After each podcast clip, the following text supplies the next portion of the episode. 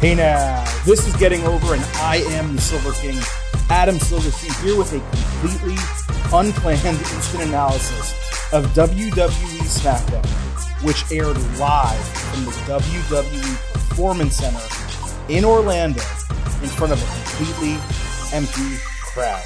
So before we get to breaking down what I can only call an astounding edition of SmackDown, it is the spring. And you know what that means. It is five star review season. So head on over to Apple Podcasts or wherever you are listening to Getting Over and please drop that five star review. But don't just rate us, leave some words about what you like so much about the show. I would greatly appreciate it. Look, chances are most of you listening to this are not going to be doing much of anything this weekend or maybe going forward. So there's really no excuse. Remember, it is all about the five. Drop that review, please, on Apple Podcasts. Don't forget also to follow us on Twitter at Getting Overcast, and you can follow me at Silverstein Adam. This is going to be a unique incident analysis because, as I said, it was completely unplanned. Um, it is also, you know, around 10:30 on the East Coast right now.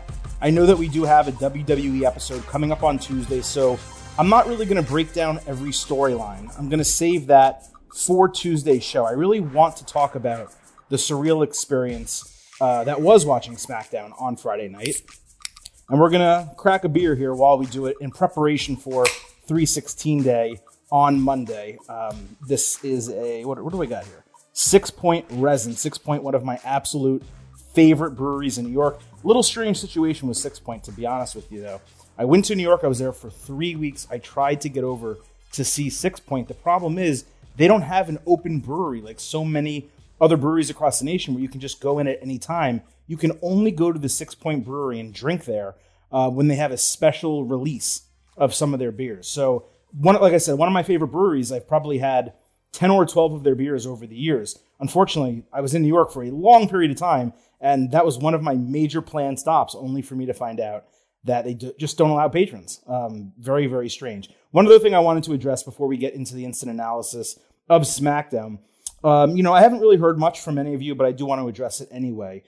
I do want to get a soundboard here on the show. I am planning to have one sooner than later. Uh, there are some technology obstacles that I am facing doing the podcast this way. Along those lines, I also definitely want to improve the sound quality of the show. That takes money, purchasing microphones um, and equipment. And those are things that, you know, I don't have at this moment as we started the show. And I wanted to get this show started ahead of WrestleMania 36. Of course, not necessarily realizing that WrestleMania 36 may not happen, or at least it may not happen on time on April 5th as it is currently scheduled. We're going to talk about that a little bit at the end of the show, but let's get into the instant analysis of this really unique edition of Friday Night SmackDown. Um, it was surreal, top to bottom.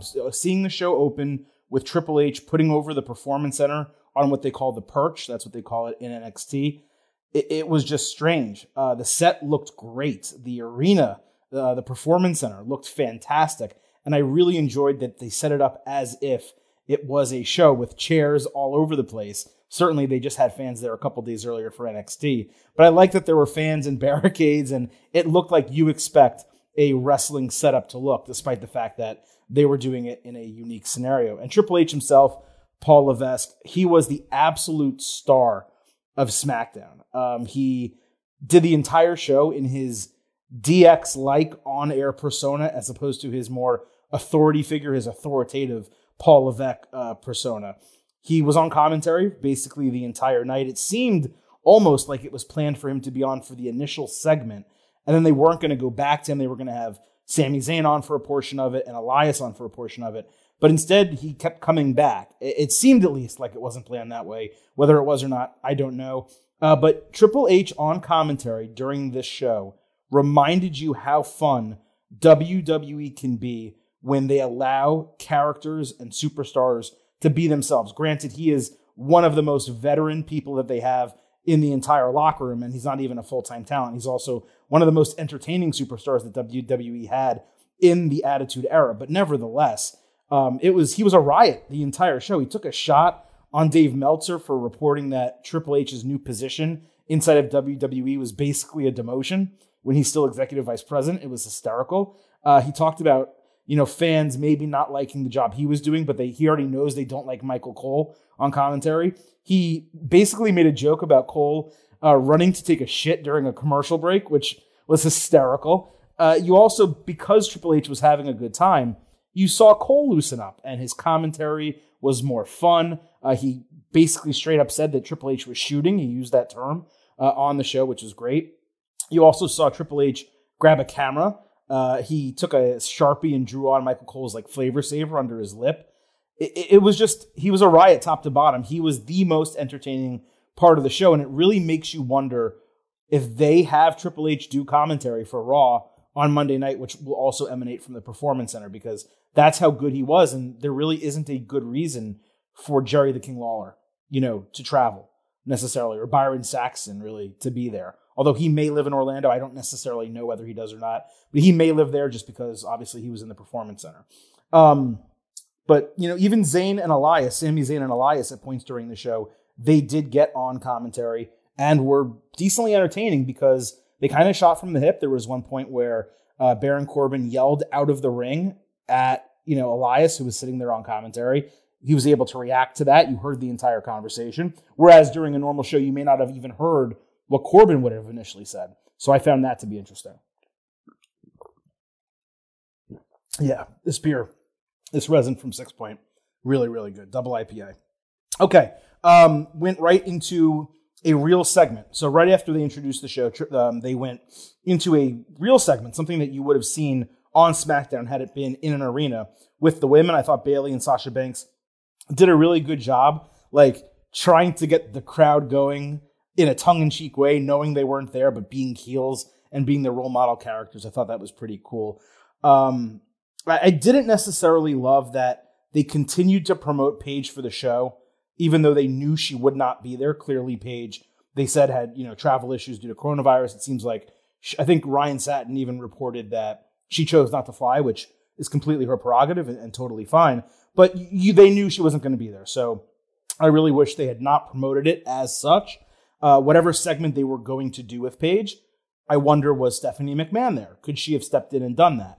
You know, I was really curious to see Paige speak to Bayley and try to move this women's division and this feud for WrestleMania going forward. Not a feud, a storyline going forward with Bayley, who does not have a championship contender right now for her title. So I did think that was a bit of a miss. Uh, there was also some controversy during the match that ended up happening between um, I guess you can call them the Boss 'n' Hug Connection and Alexa Bliss and Nikki Cross. You know, I'm not going to kind of call out anyone certainly, but someone tweeted a video of what happened in the Performance Center during the commercial break uh, of that match, which was basically nothing. They stopped wrestling in the match, and I guess an international feed, uh, WWE didn't cut to black or whatever the case was, and they got to see all of them just walking around the ring. Alexa Bliss responded to that person, kind of dragged them a little bit, basically saying, you know, um, shouldn't have done that. It was unfair. We're just trying to be out here and entertain people. And you know what? I kind of have to agree. You know, the journalist in me says, hey, if you see something newsworthy, you share it. But we're also dealing with a really special time right now. WWE is, you know, scripted entertainment. It's predetermined uh, finishes. And I don't necessarily know that the business needed to be exposed in that manner. So, you know, I, I can see both sides of it, no question about it. But I, I do kind of actually agree with Alexa Bliss and some of the wrestlers on this one where I thought it was just a bit unnecessary given the circumstances. Uh, you know, the WWE did a number of backstage segments to break things up, and I thought that made a lot of sense over the course of the show. Um, you know, anything you can do to not just have wrestling in an empty arena for two hours is a good thing. I'm going to contradict myself, though, on that right now, because while the chamber match was great, they showed the tag team championship elimination chamber match, which was fantastic. And honestly, on second watch, it was even better than I remembered the first time. I did think airing it in its entirety was a mistake.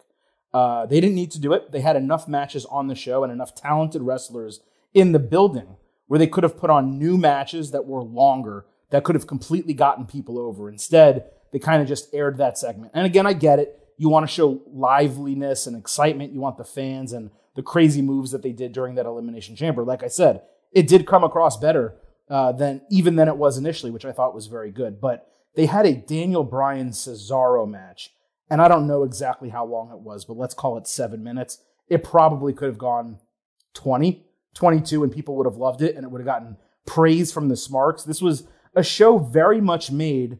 Uh, my dog's walking on the floor, so excuse that noise right there. Uh, this was a show very much made for true wrestling fans who were turning in between Triple H's commentary and some of the nods they did to wrestling kind of being scripted a little bit over the course of the show to give us a Bryan Cesaro match really would have been fantastic. They also gave us Jeff Hardy's return over the course of the show and put him in a match with King Corbin, Baron Corbin, which was fine. It was a pretty good booking decision.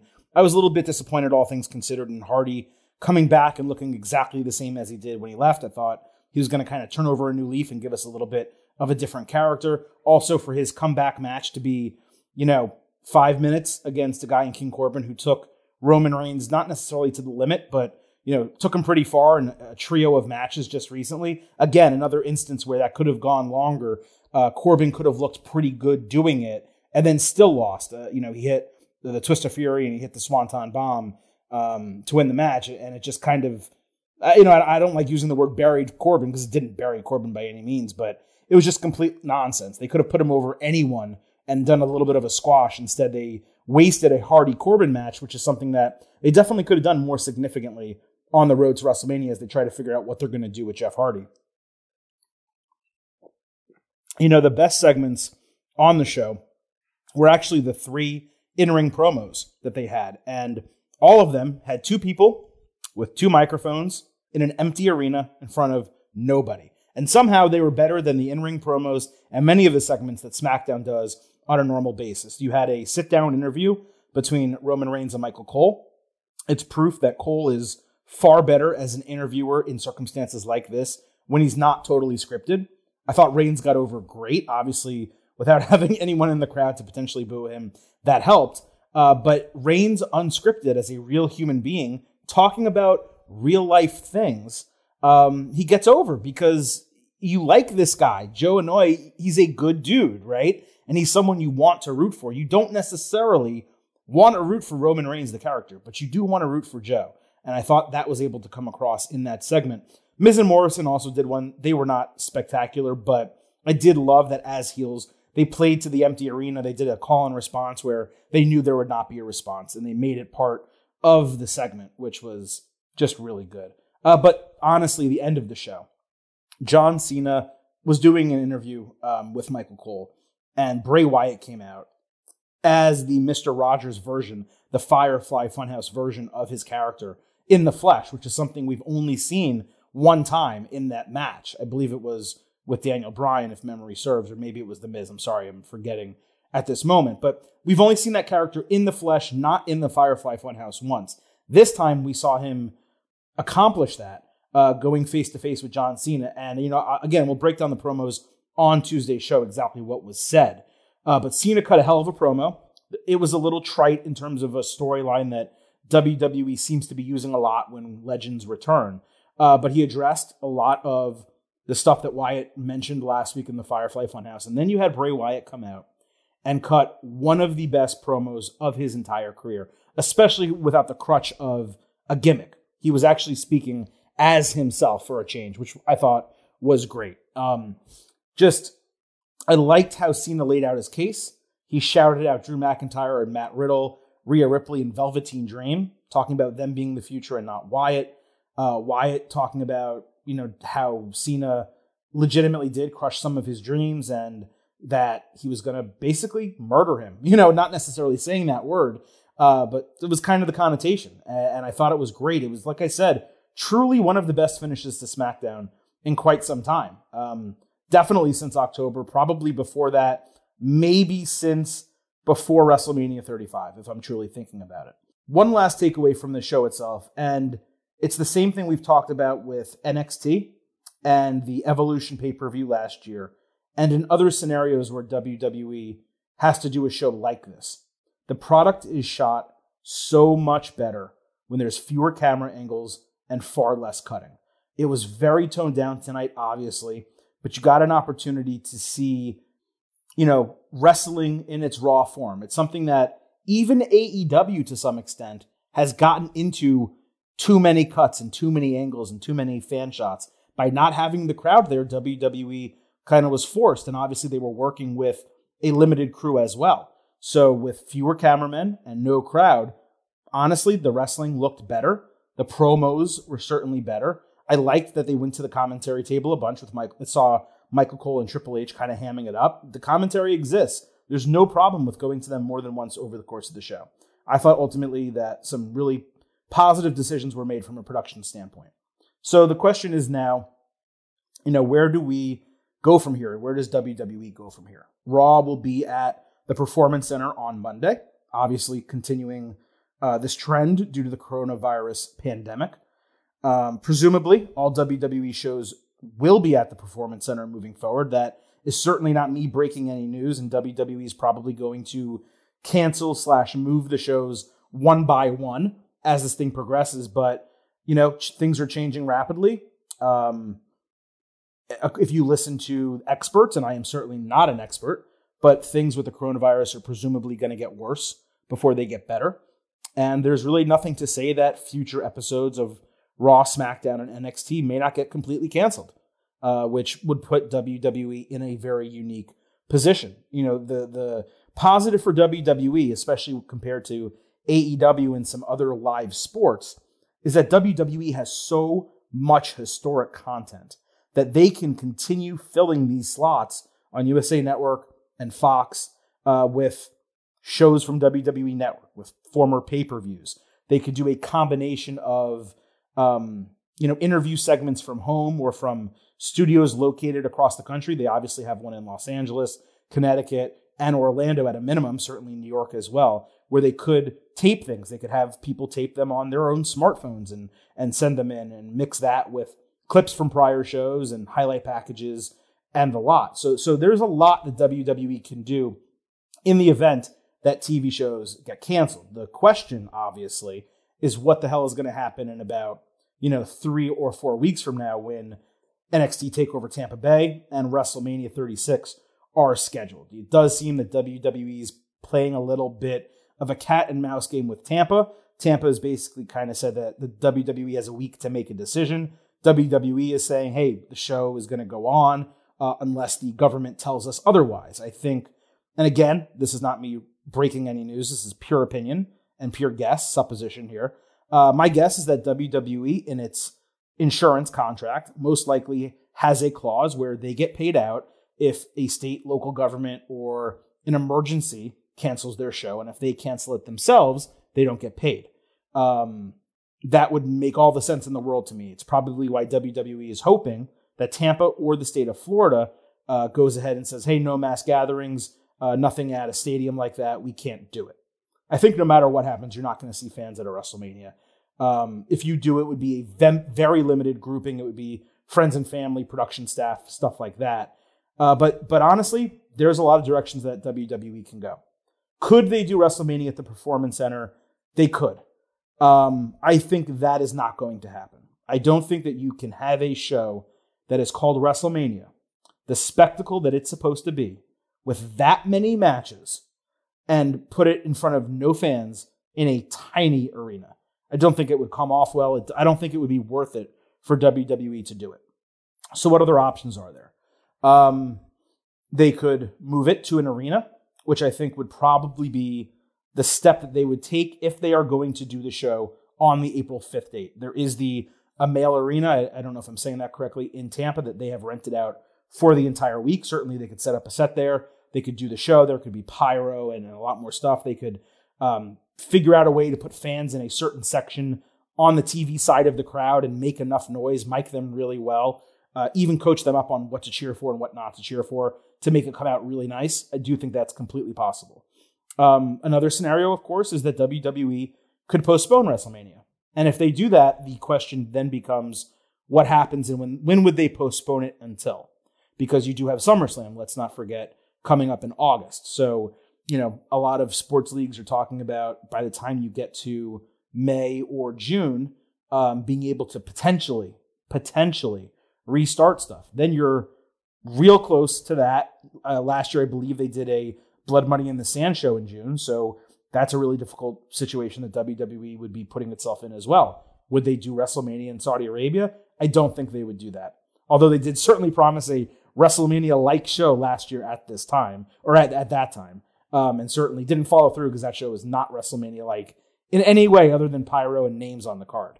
So I do think that there is a lot of unknown right now for WWE, uh, a lot of unknown right now for WWE fans. But I did think that their effort Friday night to put together a quality television program for two hours was successful. Um, you know, I did see some criticism online that they didn't think it would work long term, and maybe not. You know, after two or three weeks of this, do you still want this? Do you want to keep seeing these tongue in cheek fun shows? You know what? For my opinion, is very simple. There is going to be so little brand new content, particularly live, particularly of a sports nature, that I think WWE and its billions of dollars and its unlimited, you know, like unlimited budgets, obviously, its significant amount of performers. I think they have a real opportunity to capitalize on a marketplace and, from a business standpoint, put a jolt into their business, especially coming out of this entire thing. But it, what is number one of most importance overall is that everyone inside WWE, the staff, and that goes for everyone from Vince McMahon and Triple H all the way down to the cameramen. Uh, obviously, all of the superstars, everyone needs to stay safe and healthy. I don't know. Obviously, right now, coronavirus tests across the country. I'm not going to make any type of political state statement on them, but not going well is is the best thing I'll say, and could be doing far better. Um, so, you know, I wonder what precautions WWE, as a multi-billion dollar company, may be able to take in constantly testing performers, ensuring that everyone that wrestles on a show is cleared maybe 48 hours before the show and you know is in some type of isolation in the time leading up to the show. I do think that precautions can be taken given this company and given its assets and television contracts to make all of that happen. So again, we will see what happens with WWE going forward. For everyone out there listening to the Getting Over Wrestling podcast, I want you all to stay safe as well. Please, again, I'm going to put the stethoscope on right now, Dr. Silverstein. Here, uh, wash your hands constantly and thoroughly. There are guides online on the proper way to wash your hands. I actually have a couple friend, uh, friends who are doctors and have told me this years before this even happened. You know, you're washing your hands wrong. This is how we were taught to do it in medical school. That's what they are telling people to do right now. They want you to wash your hands for 20 seconds, all the nooks and crannies. 20 seconds, by the way, is basically HBK's first verse of his theme song and half of the chorus. It's not very long, so put the 20 seconds in, wash your hands constantly and thoroughly, please. Practice social distancing, do everything the CDC is telling you to do. Um, you know, I want all of you to be here listening to the Getting Over the Wrestling podcast and tweeting at me uh, on Twitter and, and talking online and dropping DMs frequently and as often as you possibly can. So again, follow this show on Twitter at Getting Overcast. You can follow me at Silverstein Adam. Drop those freaking five star reviews. It is the season of giving. It is the season of five star reviews. It is all about the five. Thanks once again for listening to the Getting Over Wrestling podcast. I am Silver King, Adam Silverstein. Bye for now.